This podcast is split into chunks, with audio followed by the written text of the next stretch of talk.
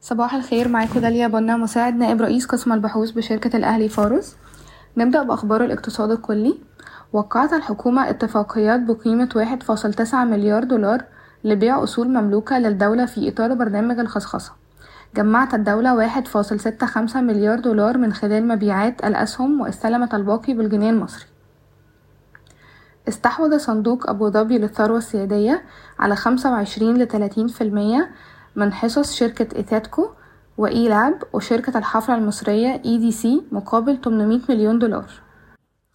استثمرت شركة Icon Investments التابعة لمجموعة طلعت مصطفى مع مستثمرين إماراتيين 700 مليون دولار في شركة حكومية قابضة للفنادق من خلال زيادة رأس المال والاستحواذ على حصة تبلغ 37% تنازلت الحكومة عن كامل حصتها البالغة واحد وتلاتين في المية في شركة عز الدخيلة لصالح شركة حديد عز مقابل ميتين واحد وأربعين مليون دولار أمريكي. ستعلن الحكومة قريبا عن صفقات إضافية بقيمة مليار دولار أخرى. تم تكليف مؤسسة التمويل الدولية بالمساعدة في برنامج الطرح وزيادة عدد الشركات المستهدفة إلى خمسين شركة بدلا من اتنين وتلاتين شركة حاليا. تطلع الحكومة إلى تأمين تمويل بنحو 3 مليار دولار من إصدارات السندات حتى نهاية العام. اتسع عجز الميزانية المصرية إلى 6.2% من الناتج المحلي الإجمالي في السنة المالية 2022-2023 ارتفاعا من 6.1% في العام السابق. الفائض الأولي 1.6% من الناتج المحلي الإجمالي ارتفاعا من 1.3% في السنة المالية السابقة. وافق الصندوق السيادي المصري على بيع محطة جبل الزيت لطاقة الرياح بأكثر من 300 مليون دولار أمريكي بعد تلقي مجموعة من العروض غير الملزمة وجاري الفحص النافي للجهالة.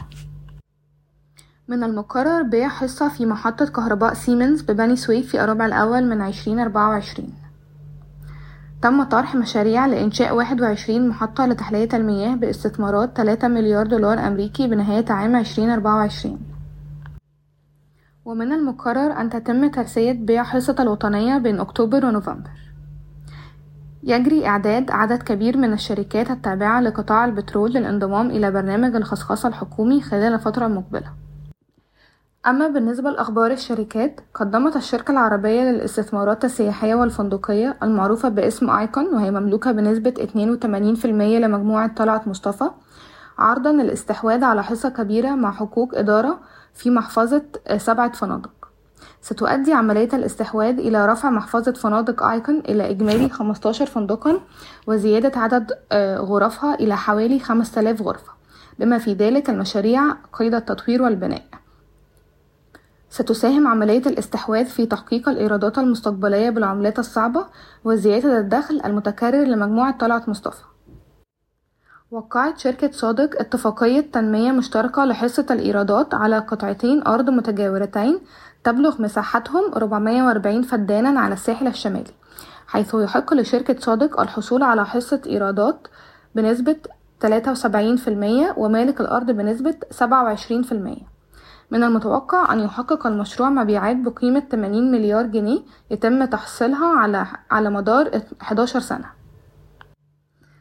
باعت شركة المصرية للمنتجعات السياحية قطعة أرض في سهل حشيش مقابل أربعة فاصل واحد مليون دولار أمريكي تترجم إلى اتناشر قرش مصري. للسهم ستقوم شركة عز الدخيلة بإلغاء إدراجها من البورصة المصرية في خلال ثلاث أشهر وعرضت إعادة شراء الأسهم من المساهمين المعترضين مقابل 1250 جنيه مصري للسهم الواحد بزيادة قدرها 52% عن سعر إغلاق السهم في 9 يوليو وتمانية وتلاتين في المية أعلى من متوسط الثلاثة أشهر حتى عشرة يوليو. مية خمسة وعشرين مليون دولار سيتم تمويلها بالدين من البنوك الخليجية والباقي سيتم تمويله من الموارد الداخلية للشركة. يبيع صندوق مصر السيادي سبعة وعشرين في المية من إيثاتكو إلى صندوق الثروة السيادية في أبو ظبي.